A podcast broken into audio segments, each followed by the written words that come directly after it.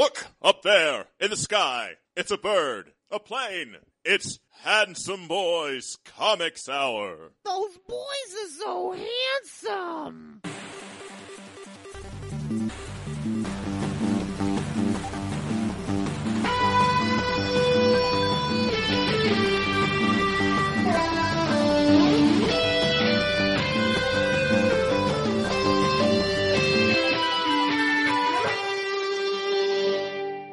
One Cobra Commander.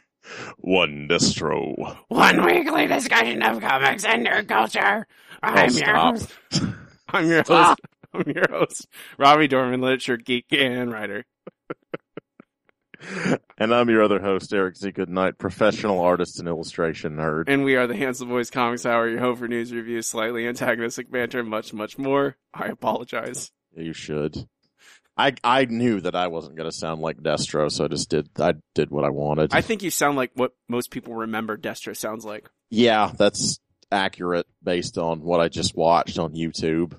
You you sound exactly like uh, Cobra Commander, except I hate you. You don't hate Cobra Commander? Mm, He's charming. You're very much not. Wow, it all comes out, huh? Episode 155. Welcome, Handsomeites. Eric, how are you? I'm lovely. Well, I already knew that. Mm-hmm. We are discussing Paper Girls, Volume 1, uh, in Nearby Book Club. Brian K. Vaughan, Cliff Chiang, Matt Wilson. Well, I, I think, I, I have things to say about it. Do you have things to say about it, Eric? I'm sure. I'm sure we'll talk about uh we'll talk about our friend Mr. BKV. We will. We will. We will. Before we get to that, we have weeks, we have weeks, we have comic books that came out this past Mhm. week to discuss. Words. Weeks of paper. Weeks of paper. It is Yeah. time. It is time. It is time once again for Weekly Floppies. Weekly Floppies is the part of the show where Eric and I will uh, review a selection of this week's books, tell you to buy or do not buy them. There may or may not be a mush meter involved, one to five, depending on how mushy we feel about our decision. Our first book this week is Civil War II, number four. you like that big You're- you're- yeah, it's it was it was subtle but significant.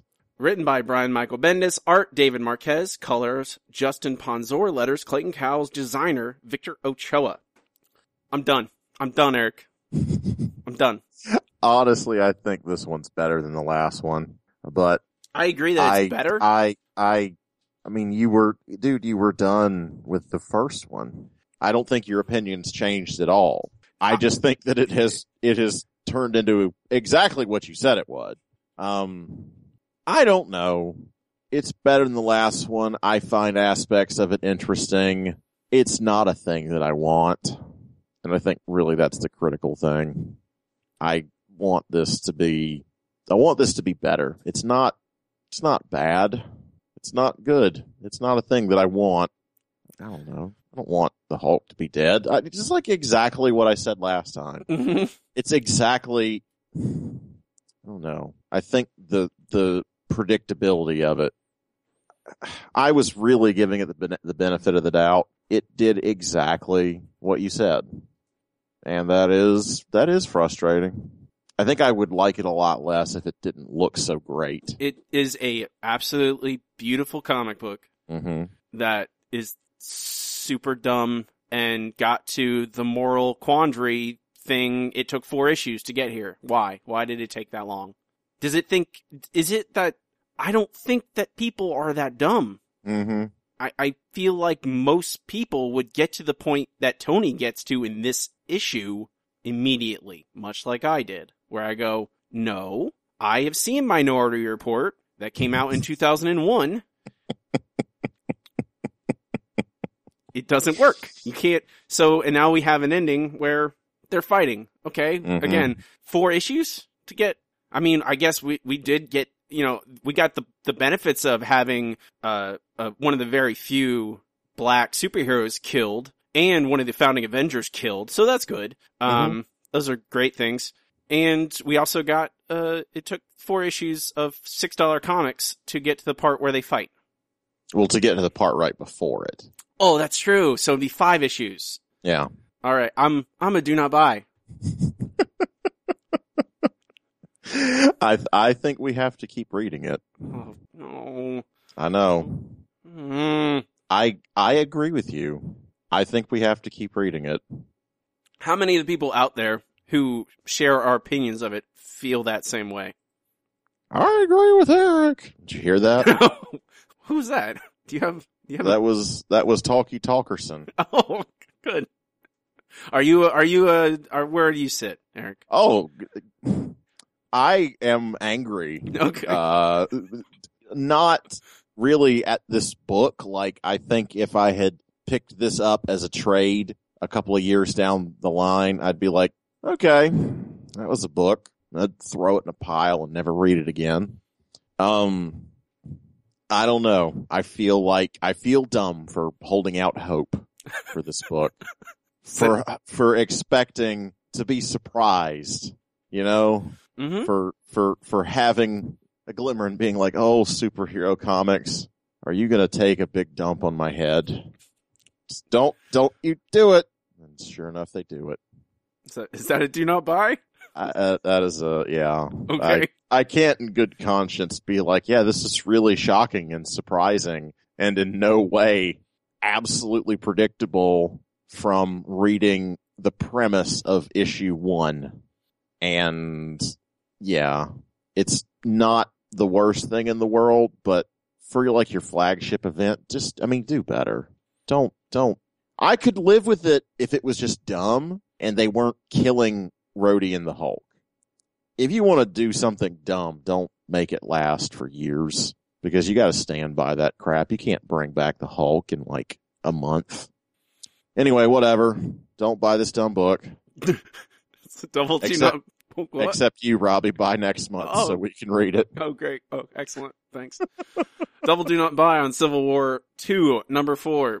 Our next book is Batgirl, number 1. Written by Hope Larson, art Rafael Albuquerque, Dave McCaig on colors, Deron Bennett on letters. We read the rebirth issue of this book and discussed how the killing joke is awful and terrible.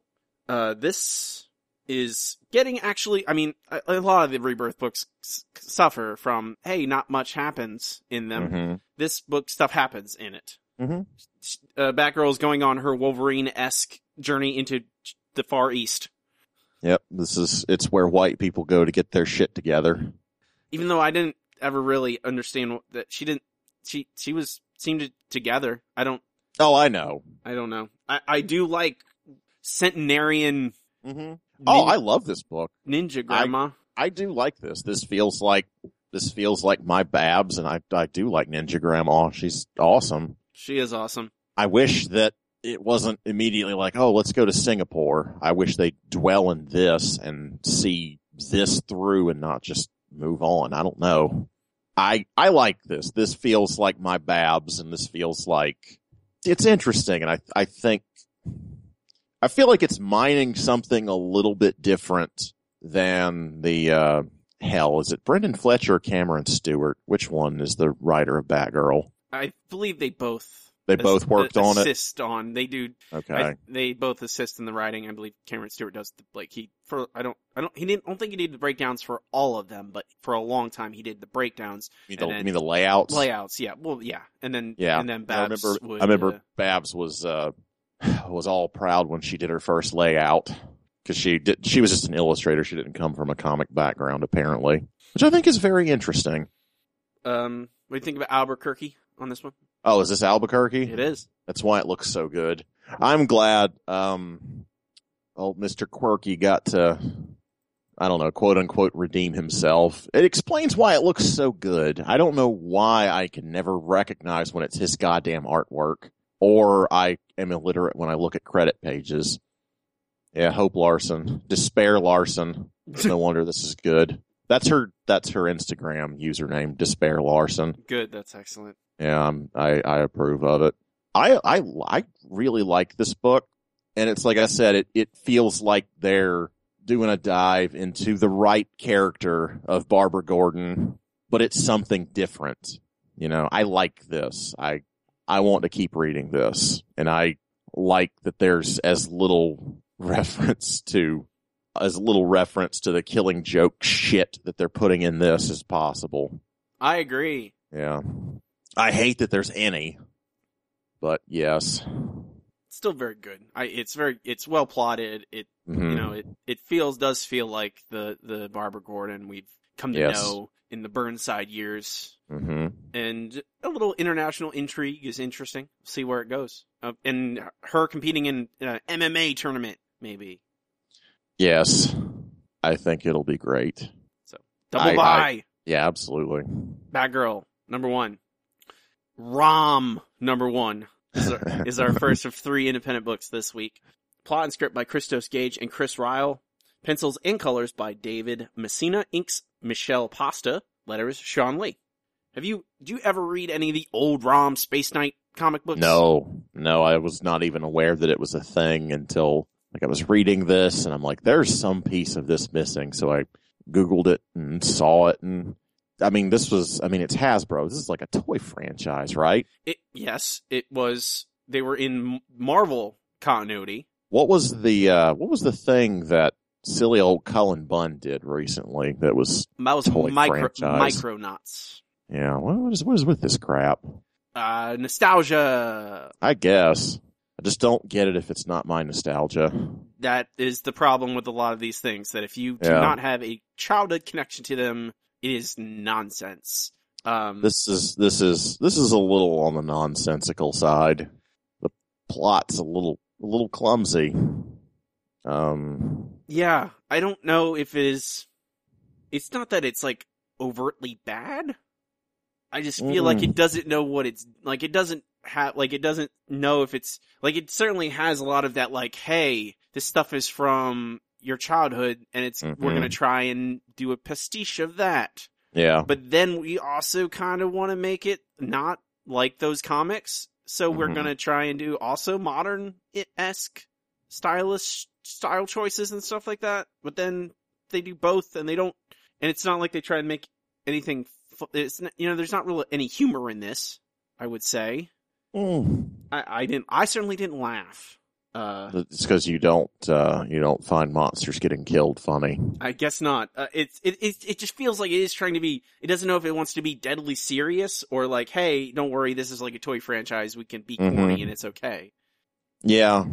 I feel like it's trying to make some kind of weird angry white guy statement about uh this this girl's like all these black people getting killed and then filmed. Yeah, I I don't know that it's like really trying to do that, but I'm like, let's be just a touch sensitive about this. I- It, it really feels like they're trying to call someone out and say like, oh, you don't have the whole story, which I, mm, I think a retarded comic about robots fighting like secret monsters, not, I don't know, not the place, not your platform to do it. Yeah, it seems very shoehorned in. I don't even Yeah. necessarily know what it's saying. All I know is that it came off as very confusing and muddled. Uh, I yeah, I I think the more you read it, the less it makes sense. That like I at a certain point, I'm just like, okay, I don't need to.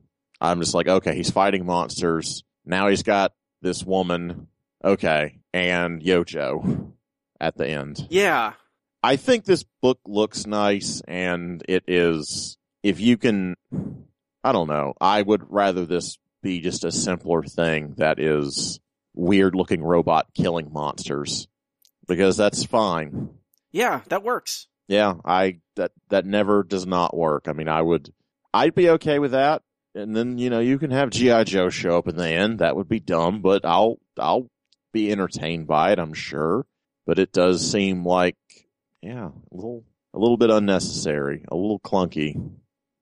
This robot does look fucking cool as hell though. Yeah, it looks nice. Yeah. I just wish I cared. Oh yeah. Um, I'm a I'm a do not buy. I I I don't Yeah. I don't think it's worth it. I think that's probably the right way to look at it. That like I want to like it, but there's zero reason for it. Yeah. I agree. Boo. Is that are you saying boo or boo earns? I was saying boo, not boo learns. Okay. Double do That'll- not double do not yeah. buy on ROM number one. Our next book is here you go, Eric. Ready for it? Predator versus Judge Dredd versus Aliens number one. Yep. That's that's a that's a thing. Script by John Layman, art Chris Mooneyham, colors Michael Atiyeh, letters Michael Heisler. I wonder why it is that I don't know. I I I don't know that I've ever seen like a really satisfactory Predator story except the first movie. Can you think of anything that really did it for you? There were some as a teenager. I read some novelizations. Hmm Like people, like there's just it's basically you know alt fiction, whatever. You know, I, it's I want to make fun of you for reading a Predator novel, but I do know you. yes. You should not should not be surprising that I read I, those gue- I. I, I guess not. Um, and they were they were interesting. You know, they were they put them.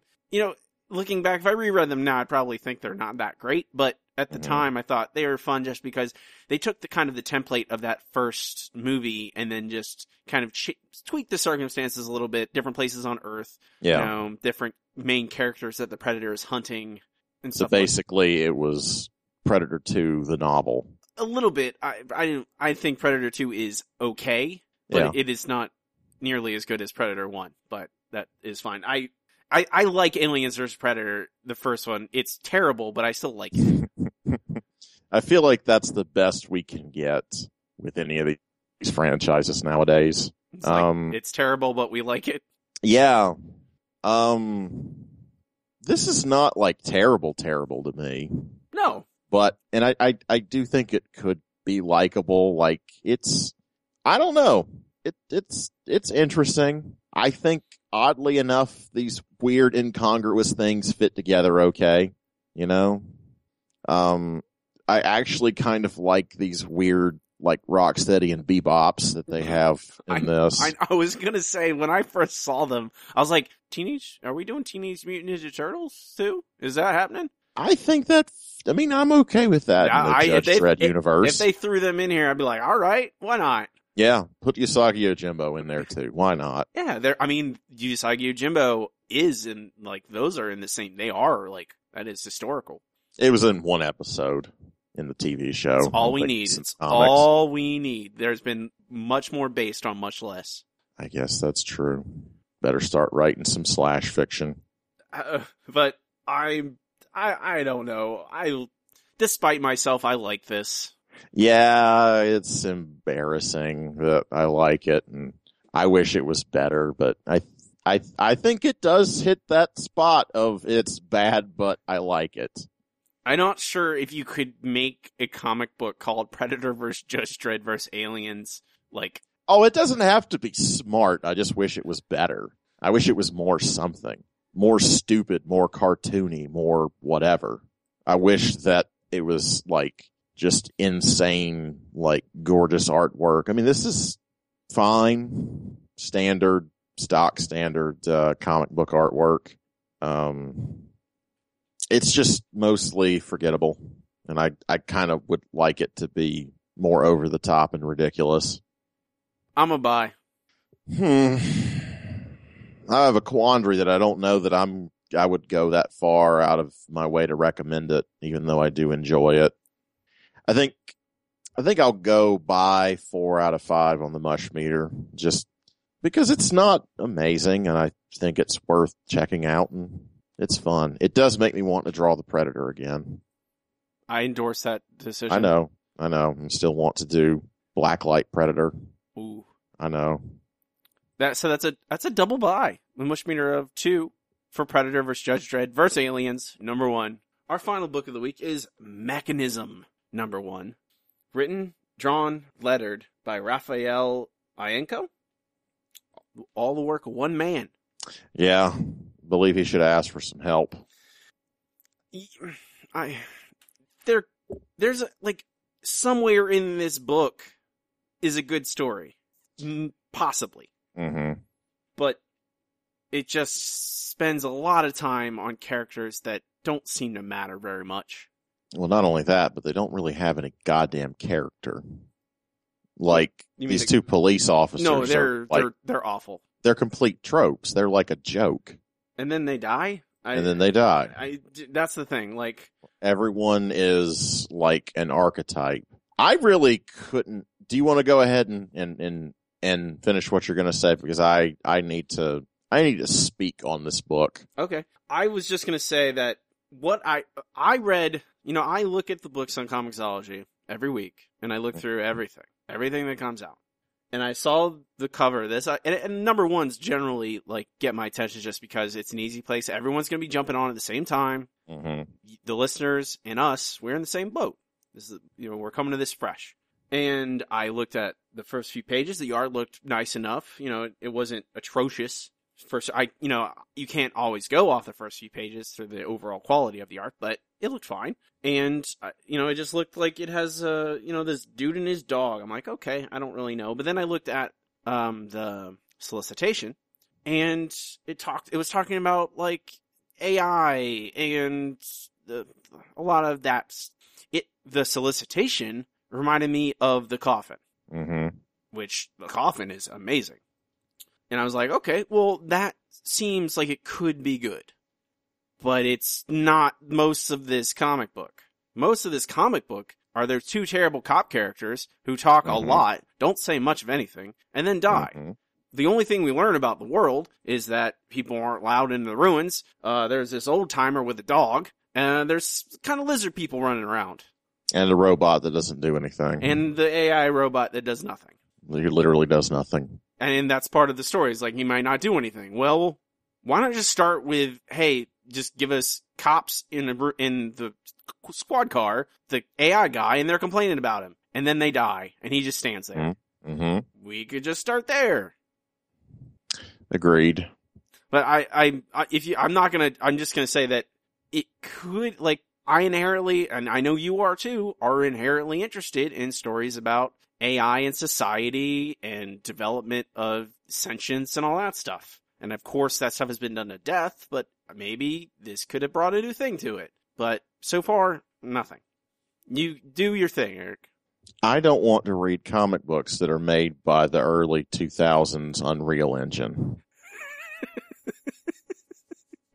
if this is a thing that people are going to start doing, fuck those people and fuck the future of comics. Because Jesus Christ, this makes me so mad. This does not look like a comic book. This looks like a knucklehead with poser cheating his way through a comic book brother, if you want to make a comic book, get some help. You are not the worst artist in the world based on what I'm seeing here. So there are some questionable decisions that you're making here and there, but do not, do, do not do this. I do not want to live in a world with, I mean, I guess I can't stop people from making whatever in the shit they want to. And maybe there's people that want this. I don't. I want illustrators and making illustration stop making your books with like 90% poser and painting over like snaps and renders from from 3D modeling programs. There's so much of that in here. This it it it grosses me out. There you cannot convince me that this is really the way this guy draws and paints. I don't care if he actually rendered this stuff, you know, and made these models or whatever. Just just no. No, for the love of God, I hate this. I would rather, I mean, this is becoming rampant because, uh, like, per page cost illustrators are making less and less. It's tougher and tougher to do this stuff. And people will criticize the shit out of stuff if it's a little off. They, I mean, they just will. People will hate on stuff. But I don't know. It's, it's better to, draw something than to to to trace 3D renderings of stuff. It just looks so cold and dead. Just please, please no. I couldn't even read this. I was so distracted by what's going on in here. Ugh. Did you notice it at all? Does it bother you at all? I really wonder. I did not. I mean, no, I didn't notice. I mean, I noticed the obviously it, it the way it looks, how it looks posed, and all that. But I just went, eh.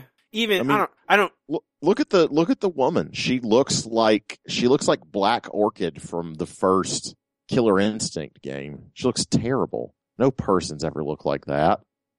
at least the two guys look like they're from like a Gearbox game or something. Oh. She she looks like she's from something from the year like 2003. I would say that no matter how good, if even if this art was the best art, Yes. this no, story is There's poorly plenty- poorly laid Mhm. out. Like, I do, do not buy. you know, a thing that I think of a lot.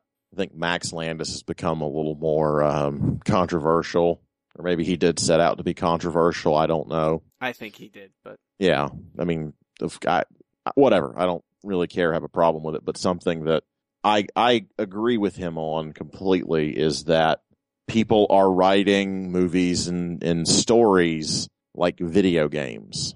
You know, you you have to give characters character because that is what that's that's how we get inside them. In a video game, we are that character and we we know who the hell we are. You know, you you can make Commander Shepard in a completely flat character because you are Commander Shepard. You're making his or her decisions. Tell a better story. Know what character is. I I don't know. Don't just write tropes. And for the love of God, learn how to draw things and don't fucking use Poser and Google SketchUp for every goddamn thing. Ugh. so Eric's a buy. That's a split decision on Throw, throw this book in the trash. double do not buy mechanism number one. If you downloaded this on your iPad, it's tainted. Throw it in the garbage. I, I need my Get iPad. a new. Go, I- get- they co- Robbie, They cost Robbie, money. I don't have. Ro- I don't have. It. Robbie, What? Robbie, What? Throw it in the trash. All right, but we can't do the rest of this podcast. Just read on your computer. I'm not using a computer. Are you against computers now? Yep. Okay. Ha- happened sorry. yesterday. Okay. I'm I'm sorry. Did a did a computer like kill your kill your dog? I don't. What happened? I don't. I don't have a dog It's because a computer killed it, right? and ate it. Mm-hmm. Well, Do you read anything is- else this week, Eric? this, this has been productive. Actually, I did sort of. What? It's very short and a very quick read. I read Sun Bakery by uh, Corey Lewis. Enjoy it? um, yeah, I mean it's a silly book, but it's mostly just like he's an awesome illustrator, you know. Um, and it's fun and it's nice to look at. It's just a bunch of silly ideas and excuses for him to to draw teenage girls with swords and Samus Aran. So it's it's it's pretty it's pretty cool. What's it called again? Sun Bakery. I don't know why it's called that. Sun like Maybe the, I- like the star sun. like the like the star and bakery Like, like a place where you get muffins. ooh, I know you like that. I, I do like muffins. I didn't read anything because I have been busy.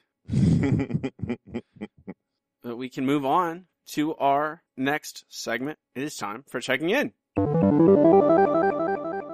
Checking in is the part of the show. Eric and I will talk about what we've been up to during the week. Things we've read, seen, watched, looked, listened to, played, any of those things. Recommendations, nerdy, culture, etc., etc. What you got, Eric? uh, I'm sure you don't know. I'm sure I don't. You don't know. No, it's a mystery. You don't. You don't know about that thing that you were at. Also, Oh, yes. so yeah, I was at a thing called the Tampa Zine Fest. Um, I have uh, I've not done any cons for a while, and I was kind of looking at this. The sort of opportunity just sort of fell into uh, my lap, where a friend of a friend approached me and said, "Will you do a uh, a poster illustration for me?" And um, you know, I, I said, "What the hell? Let's go ahead and do it."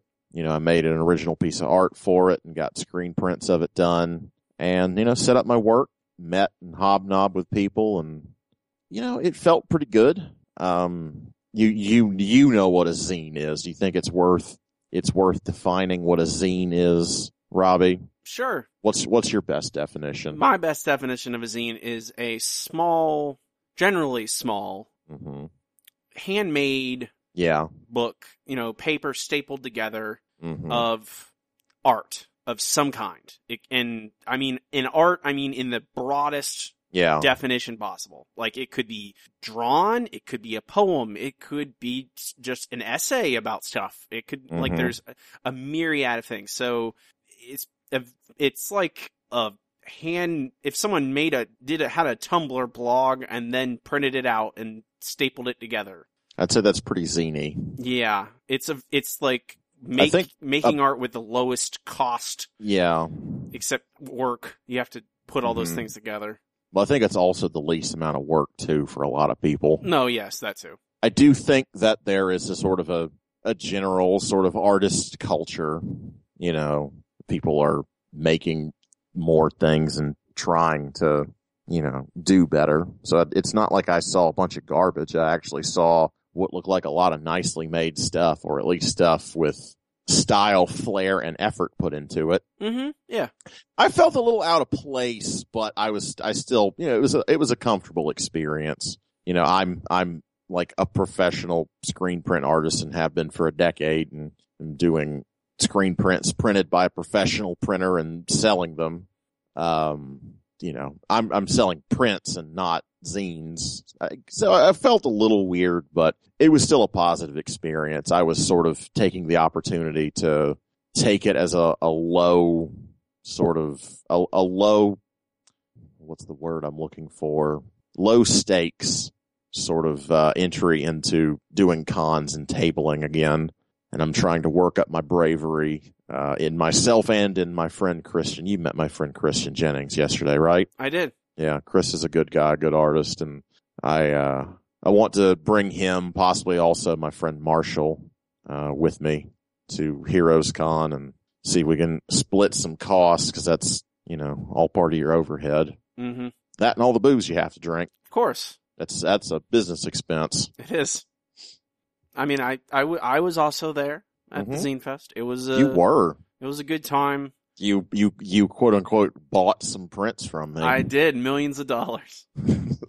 your fake bank card.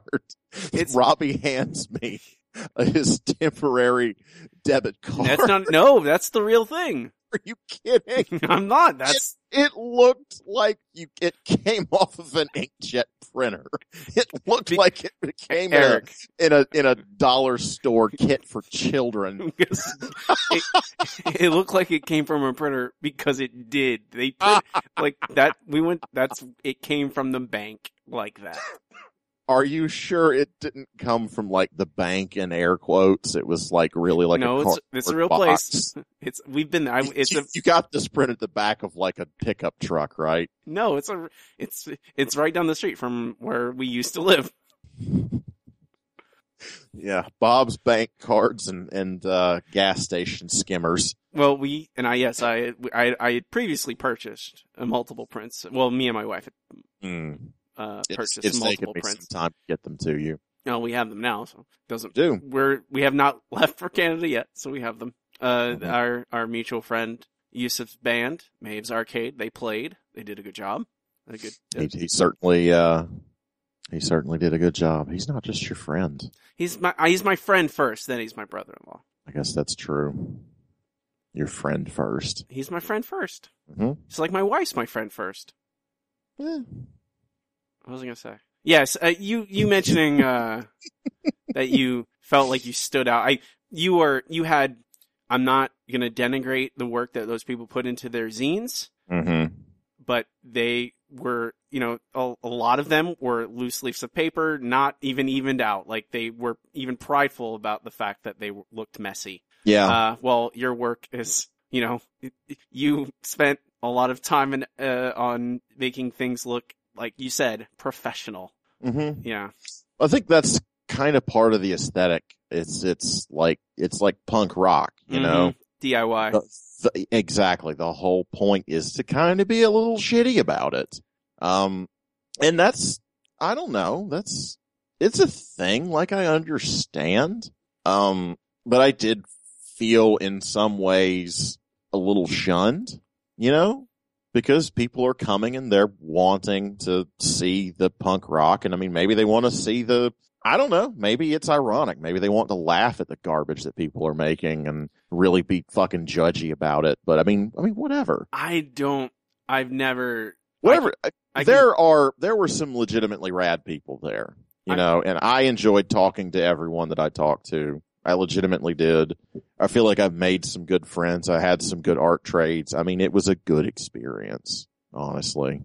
I don't know that I might do it again because I could probably make table money, but I don't, I would not invest any money into making prints for it because that was my big mistake. I made about $150 at the fest, which is reasonable, you know, for the three hours that it was, that it was. Yeah. Um, but the prints that I had cost me about 330 bucks. So, you know, it's like, would I pay $180 for the expense of seeing that print get done? Which is kind of the whole reason I did it. I wanted to see the print done. A lot of the things that I've done this year just sort of a, as a challenge to myself. And I've thrown a lot of money away making, you know, screen prints that are going to be frankly very tough to sell. Um, so I don't know. I'm a little bummed by some of that, but I don't feel too discouraged about it. You know, Mm, You shouldn't be. I feel like I am kind of going to have to keep digging my grave in order to really get out of this pit. Like I'm, I'm going to have to keep making prints and doing this or that, um, and sell other things, you know, like I think that the Skeletor print that I did is going to break even pretty quickly, you know, hmm and I think if I keep doing things like that, I mean, I might even take some of the existing prints that I have and retool them a little bit, you know, take the illustrations and take the existing text out and make it just about that fandom. Just make them fan art because that's what people understand. It is. People want to see themselves reflected in your art. That's how they react to it. But it was a, it was a good learning experience and I want to, uh, I don't know. I want to keep pushing that boulder up the hill, I guess. That was, that was my Tampa Zine Fest experience. You should have gone, you lousy bums. Yeah, I know. Why don't you guys all didn't? Why didn't you all go to Tampa Zine Fest in Tampa, Mhm. Florida? hmm Probably because you don't live in live in or near Tampa, Florida. Eh. I don't know that that's really a good excuse. Mm, okay. You want to hear about a book? Sure. Uh, I had to close up my Audible account again. So I, it ended up giving me a credit that I didn't want. So I closed it down because I don't need to be losing $15 a month for books that I don't listen to. Right. Um, but I did use my last credit and got what was in, I don't know, the year 2003 or something was my favorite book. I was going through a real period of being obsessed with Kurt Vonnegut. Have you ever read any Vonnegut novels? Yeah. Which ones? Um. Let me let's see. Um. Cat's Cradle. Mm-hmm. Uh. Breakfast of Champions. Mm-hmm. I actually haven't read Slaughterhouse Five, which is the one most people have read. Yeah, it's the book they make you read in high school, apparently, Uh, which, which I, is, is weird to me. I don't know why anyone would read Vonnegut in high school. I feel like it's, Um, it's too bleak for high school children. oh, his what his last published book. I read that. I forget the name of it. It was uh wasn't it was either Bagombo Snuff Box or Welcome to the Monkey House. It was it was a collection of short fiction. Yeah, I read that. No, it was Man Without a Country. That's what it yeah, was. that's the thing. That's what I'm sure. Okay, that's what I read. Um, there's a couple. Uh, Player Piano. Okay, That was, I that think. was I think his first novel. yeah. Um, this was at the time my favorite, my absolute favorite novel by the person who I had decided at the time was my absolute favorite writer. I have not gotten, I have about 45 minutes left in the audiobook. I really wish that I had a little bit more time so I could give the whole synopsis of the book. It really seems like the whole shape of the story is that it's a lot of very heavy and awful stuff that happens and the ending is very bittersweet and beautiful. Which book is this? It's, uh, The Sirens of Titan, excuse me. Okay. Um, it is very, very strange, even for, uh, Kurt Vonnegut, that it has, uh, a lot of his, a lot of his hallmarks of like weird time travel stuff and, you know, strange science fiction woven into, well, I mean, it's not even like woven into, it just is a science fiction novel Mm-hmm. it's and that's kind of one of the things that's always been so interesting about Vonnegut in that he would write stories that were I mean, outright science fiction. This is a story about a man who could see the future and he like exists across like the radio spectrum and like phases in and out of reality at times and pops up on different planets and tells people to go do things. And the main characters travel from what do they, they get marooned on Mars and they're marooned on Mercury and then they're sent back to Earth and then they are sent for the end of the book to the, the moon Titan of Saturn. So it is, um, hmm, it's, it's a lot of things that I don't remember happening. Because I remember when I read this book, I, I just sat down and read until it was done. Just read the whole thing, which was not a thing that I had ever done before. And I read like three or four Vonnegut novels this way, you know? Mm-hmm. I don't know. I really wish I had gotten to the end of it so I could give more of a shape of the ending. Um, but I have certainly read stuff that I think I like more.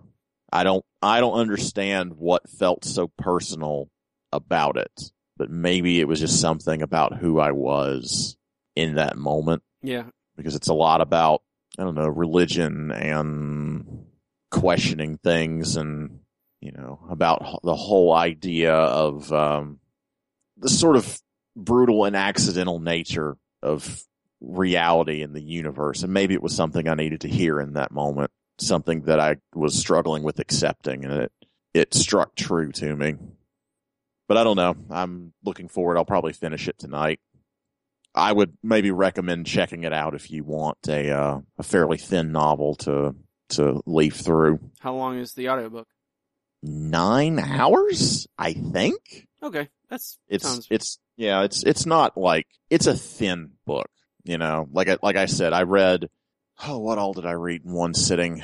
One sitting each. I read Slaughterhouse Five. I read um, uh, Timequake, and also this, and also Hocus Pocus. I think either Hmm. that or uh, no Hocus Pocus. I didn't like. I didn't. I had to read it in two or three sittings. It was slapstick. I read one one go. Um, yeah, I don't know. Check it out. You might enjoy it. I don't know that there are certainly books that I have enjoyed a lot more since then, okay. but Well- it speaks to some things that I was going through at the time. A lot of books do that. Yeah. I'm Do you want to check in? There's uh there's a certain movie I want to have a quick discussion about. um I can I did want to ask you did you have you finished Stranger Things? Negative. Okay. I have a game. I've been we've been very busy. Mm-hmm. We've I I am I am recording in a hotel room, our temporary housing until whenever we move to Canada, hopefully sooner rather than later. But Whenever Tim Hortons lets you in. whenever Tim Hortons gives us the get go, we can go in there. Uh, we have uh, a game we I've been playing with my wife. I think it, it's you could play with more players. I honestly think two or three is probably the max. Any more than that, you would go crazy. Um, Hmm. It is called Sherlock Holmes Consulting Detective. Hmm. It is, and calling it a board game is a stretch because there's not really a board. There's not cards. There's no dice. There's no like, you know, you're not moving your a piece anywhere. You're not. All you get in the box is uh, ten case files. They're like little thin books for each of the ten cases you're solving. You get a map of London from 1888. You get a f- London phone directory from the same time period. You get uh, newspapers, each with a date that corresponds to each of the 10 cases. So 10 newspapers that are single, single one page, front and back, folded. So, you know, like a, like a little newspaper you can hold in your hand. And, uh, they are all like made up to look like the time periods. Like they'll have a birth announcement, death announcement, all that. You know, they look like newspapers.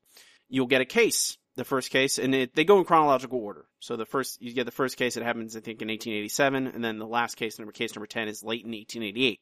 Um, and you get a page or two of exposition that you you end up at Sherlock Holmes at Sherlock Holmes' house, and he is saying like, "Hey, yeah, go look into this," and you get the details he gives you, which are sometimes a lot and sometimes almost nothing, and you take those details and by looking up uh, the leads. You can go hunt down the leads and then try and solve the case. Sometimes there's a murder, sometimes there's a theft, sometimes there's both. And uh, at the end of each case, there are four questions. You're trying to solve answer these questions by using the least amount of leads as possible and beat Sherlock Holmes' score. His score is always 100. The best we've done is 60. He's, and frankly, it's not really, it's not like it's Sherlock Holmes. It's more like, hey, what is the, literally the least amount of leads a human could use to solve this case? And it's generally, it's cheating. Nintendo's cheating. Uh, Mhm. but it's still a lot of fun. Like, and what I mean by lead is basically in this book, there's just a whole bunch of addresses. And each address will have a person's house, or it'll be a museum, or it'll be the scene of the crime, or, you know, a forensic scientist who will give you details about the gunshot wound or whatever. Uh, so if you, the murder victim was some guy and you know he has a wife, you look up his wife's name. Where does she live? You go to her house. You might find out information that you need, or you might find nothing. But it, that's the game. Like you just get a pencil and paper and kind of write stuff down. Mhm. Um, the one we're working on now has a, a a code, coded message in it, and me and my wife spent about three hours solving this coded message that uh, you know translating it, cryptography. Very simple code it was, but we still managed to get it. But of course, now it's all nonsense words, and we have to figure it's there's even more. But each case is very different. The last case, there were some lions that just got killed and were in the in a park, and you had to figure out why. Why were two lions just shot and killed and left in a park? And, you know, every single case has a different little spin on it, a different mystery, riddles. It's fun to work together. You know, one of us will read, another will take notes, and we'll trade. Uh, I, I, it's, apparently it was first created in 1985, and it's just recently been reprinted. So anyone who out there who likes board games, or even like, like just mysteries, it's really, it's really fun to work through them. Even if sometimes you have to, I don't know, I feel like the game cheats a little bit. Hmm. It doesn't give you exactly what you need, and you have to make like leaps of logic, even though Sherlock Holmes tells you not to do that, but you have to. But uh, I def it's like it, it's well worth its value. We've spent probably over a dozen hours on the on the five cases we are working on so far, and there's we're not we're halfway done almost. I don't know if you'd like it, Eric. It's not really a board game like the way it, it it doesn't sound like uh doesn't sound like my deal. I don't know. It's feel like I would like and I would like to observe maybe, but then I would get really bored. it's that's the thing. Like it's not, but there's no like there's no rules. There's no. Mm. It's just you and some other people trying to solve this case, but there's no. It's a, the strangest kind of game because it's very old. Like it was. It's it feels like it was made in like eight- 1985 because it it doesn't have any of the things that modern board games have. Mm. It very much like here is a pen and paper, and that is what you need, and then you're go on, go do it. It's fun though. What movie do you want to talk about? Well, I think we talked about it last week, but correct me if I'm wrong. It is a certain little movie called The Killing Joke. Oh yeah, we talked about did, that. Did we talk about it? We talked about that last week. I would, uh, I would, I don't know if you saw this long discussion I had with, uh, my, my, our, our, our good friend Gary, although I don't think you know him as well as I do. Um, but a thing, a pattern that I have noticed is, I mean, there are certainly, there are going to be your MRA types that are in support of this movie, but I think it's, it, there's a, there's an age line there too of people that like that comic. Mm-hmm. I um I don't know that that's necessarily like it's black and white like that. Like I think there's necessar- there's a lot of nuance here because there are people that I like, people that I respect, and a lot of them say they really like that comic. But but I'd kind of like to read you what uh what Gary said. Sure. Um I love the comic. There was nothing like it when it came out. Part of it was very much, oh my god, can you do that in mainstream comics? Probably not going to see this movie. Uh, he goes on to say, I think it was a mistake to bring it into continuity then and now. Uh, but I ask him, and this is the question that no one could give me an articulate answer. You know, everyone would just say, I think it's well written. But I, I like what Gary had to say. I thought it was at least interesting. As I said, you know, I don't really get it because Watchmen and Dark Knight Returns came out, um, a year and two years before this book. Both are better most people can't articulate why they like it. I'd like to hear why. And he says, well, you know, Watchmen was alternate reality of these, you know, these basically stolen, he, he calls it Charlton, which I don't know what that's referring to, but I assume it's the, uh, is that like a publishing company? Yeah, that's characters all were all the Watch- stolen from? Yeah, Watchmen characters were all Yeah. based on Charlton I, I, archetypes. yeah, I knew that. I just didn't know it was called Charlton. and he says Dark Knight was alternate reality future, but he said the fact that it was modern day Joker and the fact that he actually went dark and was actually evil and not cartoony. I'm gonna drop a I'm gonna drop a giant penny on you. He said that that really sort of changed his experience. Um, he says it also highlighted the weird relationship between him and Batman better than anything else at the time. It also not only predated Arkham Asylum, but was more affordable, which I think is funny, since everyone was a poor kid reading comics. He says that was my dark Batman, even if it wasn't supposed to be canon. So I think that, I don't know, it's just a kind of thing that hit that sweet spot in a lot of people's like uh, experience in comics at the time. It's not like there was nothing like it, but it probably just got into the right people's hands and people latched onto it. And there's some sort of secret sauce that worked for everyone. I don't know.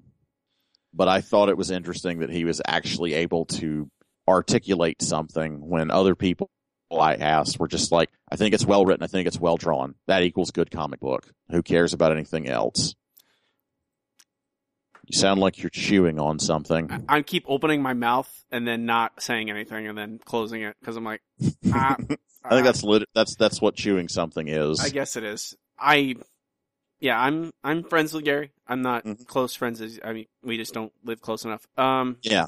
But every time I do talk comics with Gary, I always appreciate his perspective, Mhm. just because he's older than me. Uh, and like I said, I think that's part of it. That you know he would have been a teenager at the time my this book came out, my or like a, go ahead. I would say my response to that is I I his perspective on it I could respect because yes, that makes complete sense. You know, Mhm. if you're a teenager and that comes out and you're like, "Hey, this is so different. This is so new. It's it's something that is not happening." You know, but I know people who I went to high school with who are my Yes. age who treat this thing like it is the holy grail. And Mhm. when I patiently try and explain to them the bad things in it, despite it being, yes, looking Yes. beautiful and yes, being by Alan Moore, they just go, no, that's not true. I'm like, well, no, those are things are, those things happen. Yeah, that is a Mhm. problem. And it's generally, I think it's just people who aren't reading a, they don't read a bunch of comics. They just see this one and this is their Batman and Joker comic. They yeah. don't have the, they don't have, and they don't see the inherent problems of Mhm. Female violence that has existed for decades and is now only now starting to be but then of course they just brought it back so but you know Well, it's the kind of thing that it's like, yeah. I mean, they they stopped after that. I, I don't know i it's just and I, I, so if if i just get frustrated Well, I think it's okay. Some of those people are not going to explore outside their own experience. They're not going to consider the perspectives of people outside their own little small circle of understanding. Um, their their experience is going to be a little bit different. Gary is, um, I don't know. He doesn't like it for that, and I'm sure he recognizes the problems in it that it's something that he likes because of the impact it had on him and on comics.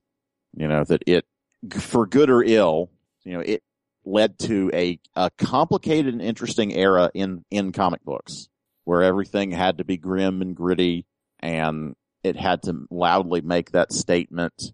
Comic books are not for children and it had to say it over and over and over again. Um, and for someone about his age, he's I don't know 44 that he would have been a teenager and he would have been interested in that book he would have been interested in comic books growing up with him you know Yeah. um it's the the people that if they're not going to dive any deeper than Batman comics I mean of course they're going to read The Dark Knight Returns and they're going to read the Killing Joke. year one I don't think they're going to read year one. okay I feel like I feel like maybe, yeah, maybe, but I feel like that's deeper. Those are those are like the big names, you know. Like I feel like people that aren't comic fans, but maybe say they're comic fans, like they've read those two, or maybe just the Killing Joke. because they think that it's required reading when it's just really kind of aged badly and is problematic. I think I just resent the entire idea that you had to make comics like this to prove that, that comics aren't for children, or that you couldn't make comics for adults, and that adult an adult comic is necessarily one that is has graphic violence in it or something, or Yeah. has a superhero and the the arch en- arch enemy of that superhero hero suddenly have like you can explore that relationship without the problems that are in that comic. Mm. I just think that I don't know. It's kind of a we've come a long way, baby situation. That is true. That is 100% true. I think that we see the problems in it because we are refining it a little bit and becoming more inclusive and I don't know, opening our eyes to the problems. Not everyone, it is a really difficult thing for any human being to do to change their mind. Oh, I know. Um, I generally don't try. I know. N- no human, most people don't. I don't know that I'm great at it. I like to think that I can do it, but uh, I I think if you really look deeply, I'm sure you would see many things that you could provide me evidence to the contrary, and I would not change the way I thought. This is something that you know I've come around to accept that you know other people's experience is different, and you should probably it's it's a nice thing to at least consider it. Um. So yeah. Yeah. Yeah. Anyway, it's always a lot of interesting hand wringing. I mean, discussion to be had around this book. You want to talk about some paper girls? Some papier. I don't know the French word for girls. Femme uh, something? I don't know. I don't either. We can move on to our final segment this time for Nerdboy Book Club. Nerdboy Book Club this is the part of the show. Eric and I will assign a longer collected work and discuss it in depth like you would a book club. This week we are reading Paper Girls, Volume 1, issues 1 through 5 by Brian K. Vaughan, Cliff Chiang, and Matt Color and Matt Wilson. Color and Matt. Color and Matt. We'd read the first two issues of this for uh, this podcast when they came out, and now uh, now the the first volume's out. I thought we could take a look at it and see where we stand, hmm what we think. Brian K. Vaughan, he's a we're we're fans of that fella. I mean, you're kind of a knucklehead if you're not. The guy is debatably the best writer in comics. Debatably.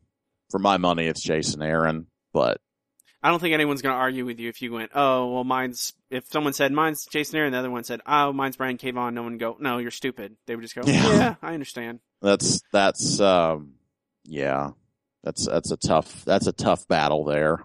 They're, they're amazing, stellar talents. Mm, Yes. So, Paper Girls is a story about a group of four girls who are all newspaper delivery girls on the morning after Halloween. Hmm get sucked into some sort of weird science fiction time traveling I don't know what to call it thing adventure. It's a weird Brian K. Vaughan book. It made me think of Stranger Things. Yeah, of course it did. Yeah, it's it you know it's this is set in the 80s. Yep. It you know a group of teenagers doing going Mhm. on an adventure. It- you They're like tweens. yeah, tweens. They're like 12 years old. Them dealing with adult stuff without the adults for the most part. What do you think, Eric? Um, Positive on it? oh, of course. Um, I mean, just for the sh- sheer shock and tour de force, you know, Vaughan is always interesting to read. Um, I feel like in these issues, like a lot happens and kind of not enough. Do you know what I mean? No, I understand. It it feels like there's always more questions. And yeah, Yeah. I'm I'm just I want to know something a little bit more concrete about what's actually happening. And So it's almost it's amazing how the guy who wrote Lost and this this is like this is it, uh, it's like Lost and then it keeps asking questions. yeah, I I I do think that it does get to a point by that last issue where I have at least an idea in my head about what's happening. Like Mhm. I I have like a conceivable idea uh, that explains the events that's there. Yeah. But if I was completely wrong, I would not be surprised. it's almost like not worth guessing, isn't it? It yeah, that's the thing. Like I started trying to like I'm sure people as it was coming out there were probably some hardcore fans who were like, okay, Mhm. this this means this and this person is doing that. So that they're, means this they're must this. cracking the code. Yeah, they well literally the next I remember after the first issue came out, you know that weird uh Mhm. language you see, people had already translated it Of course they had. within a day. So, Of course. of course. But yeah, I just kind of went, "No, I'm just going to wait for the story to kind of show itself, show its work." I imagine it will do that at some point. Does that frustrate you all? What that it uh that the pro- the thing you just said that you know it seems to a lot to happen but not enough. I suppose. You know, like I feel like we get to the end of five issues Mm-hmm. and I'm like, I mean, has really enough happened? Is this worth talking about? You know, do we talk about do do we talk about this in just in and of itself? Do we talk about Brian K. Vaughan? I mean, what's the I don't know, where's the where's the discussion to be had here? I knew we would be talking about Stranger Things. Um more more like Lost than I would like it to be. Okay, I feel like it is. I feel like it is being a great serialized comic. You know, in that in the much like Lost was for a for a time a great television show because it was constantly like leaving you at the edge of your seat and you're like, what? I need I need to watch again. You know, it, it this makes you want to keep reading in the next issue. Like it's a Mm. page turner. Yeah, It reads really fast and reads super quick. it you know it, it is still very well written i'm not i don't know i don't think i think unlike lost in a lot of ways i think brian k Vaughan has all the answers i feel like Mhm. this is all already mostly formed Oh yeah. you know the the, the, The- plot the- and character and stuff Right. We're not going to get the end and the the moral of the story is that there's heaven. or where what was but what about the smoke monster? What about that statue that only had four toes? What about th- those things? What were they? Eh, it doesn't matter. Forget them. My my answer at eventually became who cares and I stopped watching. yeah me too. Um Um, it but i think that's just me. I think that's the difference honestly is that because this is a comic book and it's the work of a small team you know Mhm. it is not a television show that has dozens if not hundreds of people working on it right. i can put my trust in brian k Vaughan. i know he's a great comic book writer i know he probably has an end in mind he has an idea of what's happening next and i do find it frustrating Mm. but I do know that there will be more of them and I will get my answers at some point. So you think So I think, but they're going to find that computer? It's the dumbest thing. What? I'm still I'm still salty about that goddamn computer. Makes no sense. Ex- explain. computers, you don't need to type something in over and over. They're literally made to do repetitive tasks. That's literally what they're for. The, the, What scene are You you talking about? I, for the oh. I'm, I'm talking about Lost. Oh, I'm okay, I'm sorry. salty about the I thought you were talking. I thought you were talking about Lost. something in the No. comic book. I'm like, I don't remember. No, this, this book does not make me salty. Okay. Um. I. I. I be. But I think there. The comparison with Stranger Things. I think the aesthetic of hmm that time period of that of the 80s of a lot of what a lot of us I mean I was just born then like you know we we didn't certainly live through that time period but No, As these, we- be big kids to us. yeah but as we grew up this was the pop culture that we kind of consumed hmm because nowadays you something comes out you watch it immediately almost like that's the it seems Oh, yeah. like you binge watch a TV show in a day and then you're done with it. But I like in 1994 I was 9 years old. I was still watching Ghostbusters in the Great Outdoors every other weekend Mm. because that's what we had on VHS that's what we recorded during the free weekend of HBO like that's and so I was in a lot of ways only digesting a lot of culture from the 80s and the late late 80s mid 80s all that time period. And I feel like like you we we have discussed the reboot of Ghostbusters. We have you know Transformers GI Joe, like all of those properties are all being rebooted, and I feel like now we have gotten past the point where they're just trying to take those franchises. Now there's a lot of just aesthetic, where it's just like, hey, take this aesthetic, and I see it in everything now. hmm Like you, see, I see it in video games. I see it in comic books. I see it in movies. I see it in television shows. Like everything now is kind of using this aesthetic because I feel like we are a lot of the time the same age as a lot of these creators at this point where, and, and, they are also taking things, you know, they are not the, the, the, the big companies that can buy out licenses to Transformers or to G.I. Joe or to Ghostbusters or to any of those things they really like, but they you can't copyright an aesthetic. So they will take that and make their own story um using it. And I think we I, don't know I don't think we've seen the tip of the iceberg on this. I don't think this is peak. We've reached peak saturation on this mid eight mid to mid 80s kind of adventurous aesthetic thing. I I really don't think we're we're nowhere near the bottom of it.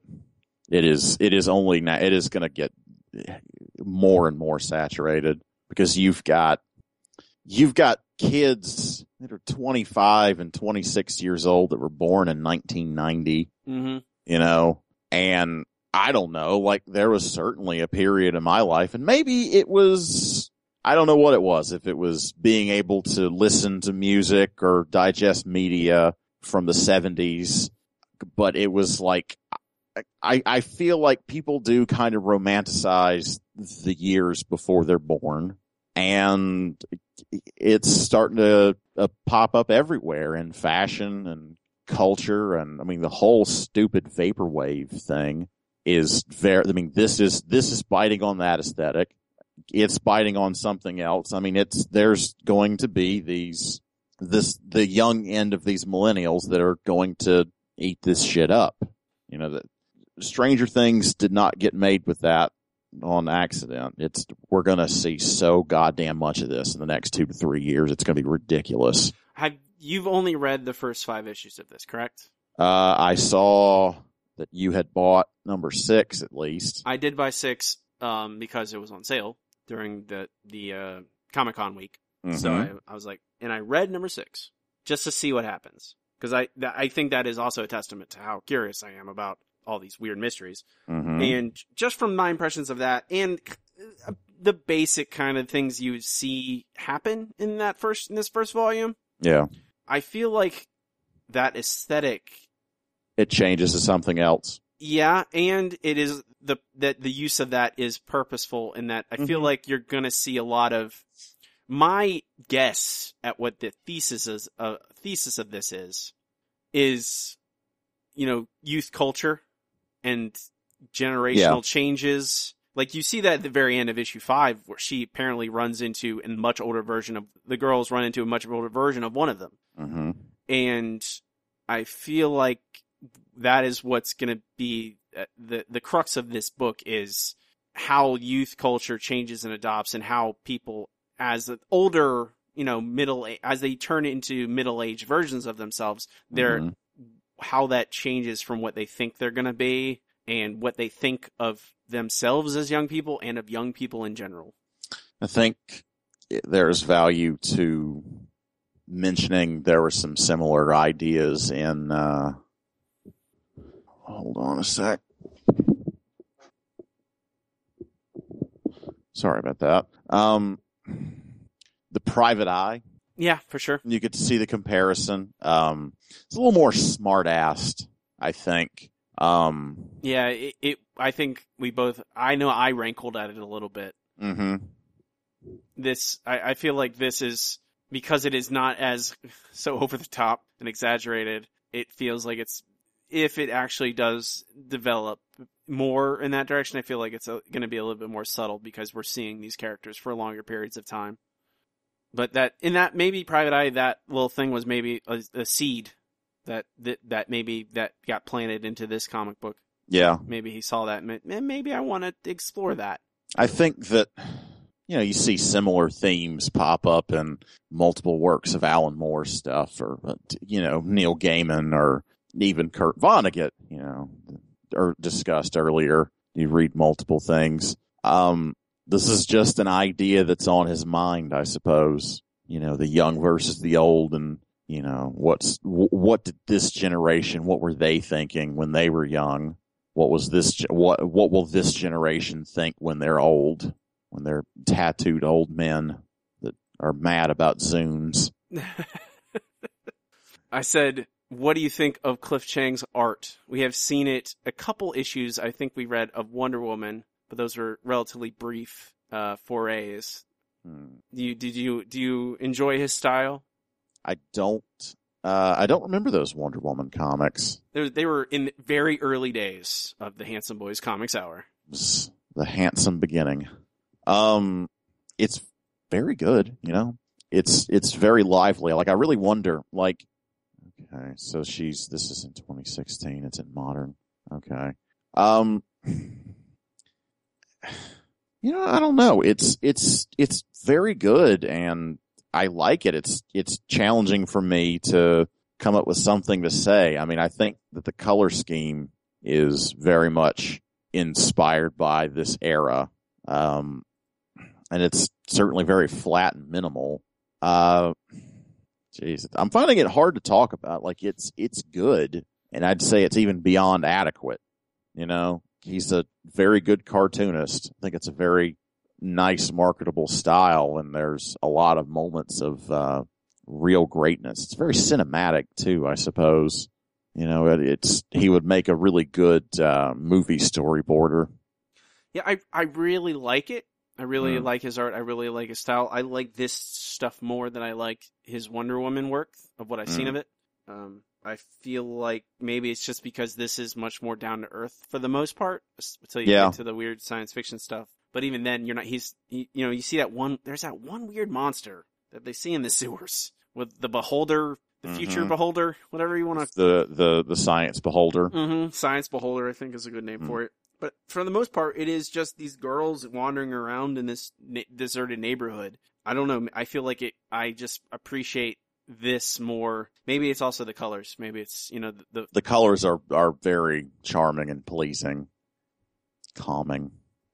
but you know, his the first book was forty pages. That's kind of his move, isn't it? what Brian K. Vaughan's. Yeah, first book, a first issue of Saga was forty something pages. I think it's a smart thing to do. It is. I mean, you have so much to unpack in a first issue. You really got to give it your all. You want to take your time to do it. Yeah, getting might that, as well double up on it. yeah getting that ex- those extra pages in there really can make a difference between someone buying issue two or not. I Mhm. think when they get that extra bit of story and and uh, immersion. Yeah. As long, I mean, it's easy to say because it's Brian K. Vaughan. He's very excellent at that. You know, if it's a poor comic book being twice as long, it's not going to make it better. But I feel like in this in this type of story in a mystery, I think those extra pages certainly do help. I was going to say that I can't, like you were saying, I having trouble describe Cliff Chiang. Mm. I can't. I don't know who to compare him to. Like no one comes to mind. Mm. Do you have anyone? I um it's got more of a sense of realism than a uh, a Faith Erin Hicks, but I think that the sort of panels layout and um they're they're populated sort of the way her her panels are, you know.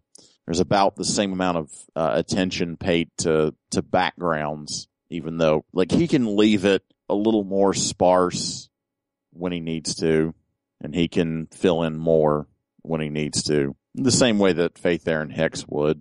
I think there's kind of a similar like brushwork sort of style, but the, the, the stylization of the faces is incredibly different. Yeah.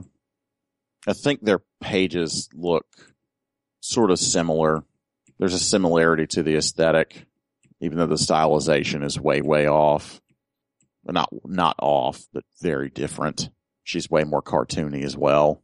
I do feel like his his storytelling is is pretty direct and pretty like, despite the I, despite the fact that this is a mystery, Mm. n- I don't feel like it, it it's not in how the story is presented necessarily. At least not visually. You know, it, it Mm. its decision is when to show us certain things and when to give us information, but it's always pretty clear what is happening, who's Mhm. doing what. And you know, there's never a lot. Like it's not you're not seeing like 12 panel pages or anything. Yeah. Like that. this is this is not like I think like kind of what you're you're drilling at here is this is not like Watchmen where a page is like super dense and there's lots and lots of things and you have to analyze everything deeply.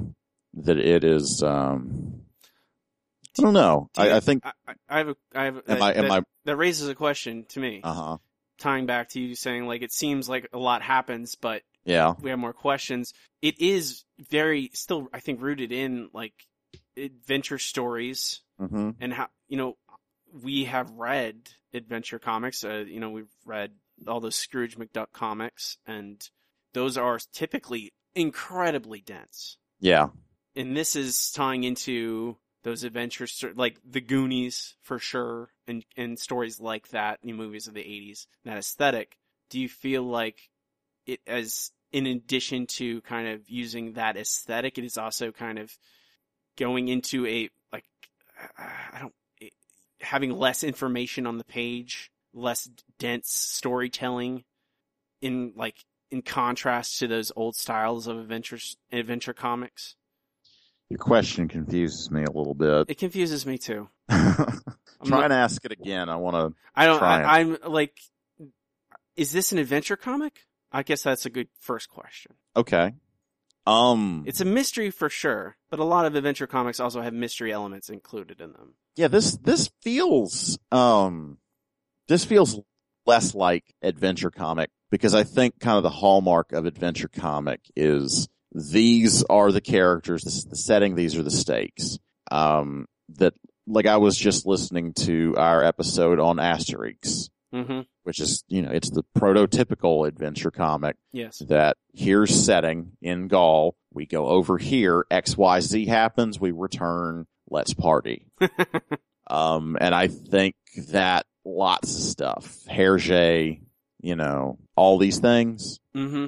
um, lots of them, um, lots of them sort of took that formula, even all the way down to Carl Barks. This feels more like the Goonies or the Monster Squad. Yeah, and that This, that's go it- ahead. It's a strange thing. Like I'll, I, whenever I hear people discuss those stories, or that Yeah. it's like kids going on an adventure, you know, that it, Right. and ostensibly that's what this is. But I there is a lot of mystery and even a little bit of like thriller horror stuff in here yeah, on the edges, um, and even like some weird Cronenberg body horror stuff too Mhm. yeah, with those bugs. Yeah, don't worry, the bugs are on you. Just let them finish. Just let those bugs finish healing your gunshot wound. Okay, sure, bugs. Um, I I just it's interesting that you know those. I you are one hundred percent correct about you know Asterix and and what the story shape of a quote unquote adventure comic is. I'm just like what genre does this belong in? Like you can't. It has adventure in it, but it is not an adventure comic. hmm It is. I. I mean, I guess it's a mystery, and, and I think that. this is why I just this is the this is the growing genre of of eighties nostalgia fiction. yes, I guess so. I I just think that genre. I mean, you can write genre fiction, but I think largely it's a construct Is this in, genre in basically fiction? anything. Huh? Or is it is the '80s aesthetic a genre now? I mean, it looks like it's becoming that. It's like I say, I really think that th- th- we're going to see more and more of this crap. and I, I, I am. It's unfair. I'm not calling this book crap. I, I enjoy it thoroughly. Um, But I, I think your concern is that unlike Stranger Things or this, there Yeah, may be more and gonna- more of it that it's not good. yes, people are going to take it and be like, it, it's going to be the '80s nostalgia gold rush or the '80s. I don't know what happened in the '80s nostalgia gold rush. It The, the I'm 24 years old and I was born in 1991 gold rush. it feels getting back to like d- page density and, and story density and like decompression and of storytelling and stuff that I feel like it does feel like there's a lot happening. I just I, I don't know what the economy of storytelling is going to be on the scope of this entire story. Mm-hmm. I mean, it's got that cinematic quality to it. It's got that dwelling on emotion and moments and not just densely packing it. I mean, like I said, it, it, it reads like the storyboard to a television show or a movie. Yeah. And that's, it's not a bad thing. No, I feel like you're right in that it is not. It, I think the comparison to Lost is very similar because Lost is also at its core was, hey, this is a, sh- a mystery, but it's more interested in telling you the stories of character than hmm in solving any mystery, which led to a lot of the problems with it. Um, because it just kept adding to mystery and just kept adding character and then not necessarily explaining any of the mystery. I feel like, again, that with all the t- people on the team very, being very experienced, being very skilled, very talented, I am more likely to trust them telling me a character driven story with mystery in it that will eventually settle itself. I think after three trades of this, we might, I think we'll have a pretty solid grasp of everything that's happening for the most part. But I think it is an interesting thing that it is taking this this mishmash of genre and aesthetic and you storytelling choices is something that I think it takes someone people very skilled to do it well. If you do it poorly, it's not necessarily gonna it's gonna end up like Lost ended up. Mm-hmm. But you want to read more of this? I see zero reason not to. Yeah, I do too. I, I I think, and I mean that is the hallmark of a good mystery is that you want to know. I want to know what. I feel like it's tonally. I feel like this is book is on the verge of changing completely. I feel like this book hmm and the end of the road is going to be like like that section is going to be very different from the next section and on and on. Right. like- I, and I think that is purposeful. I think I think everyone on this team is smart enough to know to not try and milk that aesthetic thing too much because that's not what they're really doing. They are just using it for part of their story. hmm That's my guess, having only read the one issue after, which also raises more questions. But I, I don't know. I can see a shape there, a silhouette, maybe a hint. Do you like these girls? Yeah. I think they're very intriguing characters.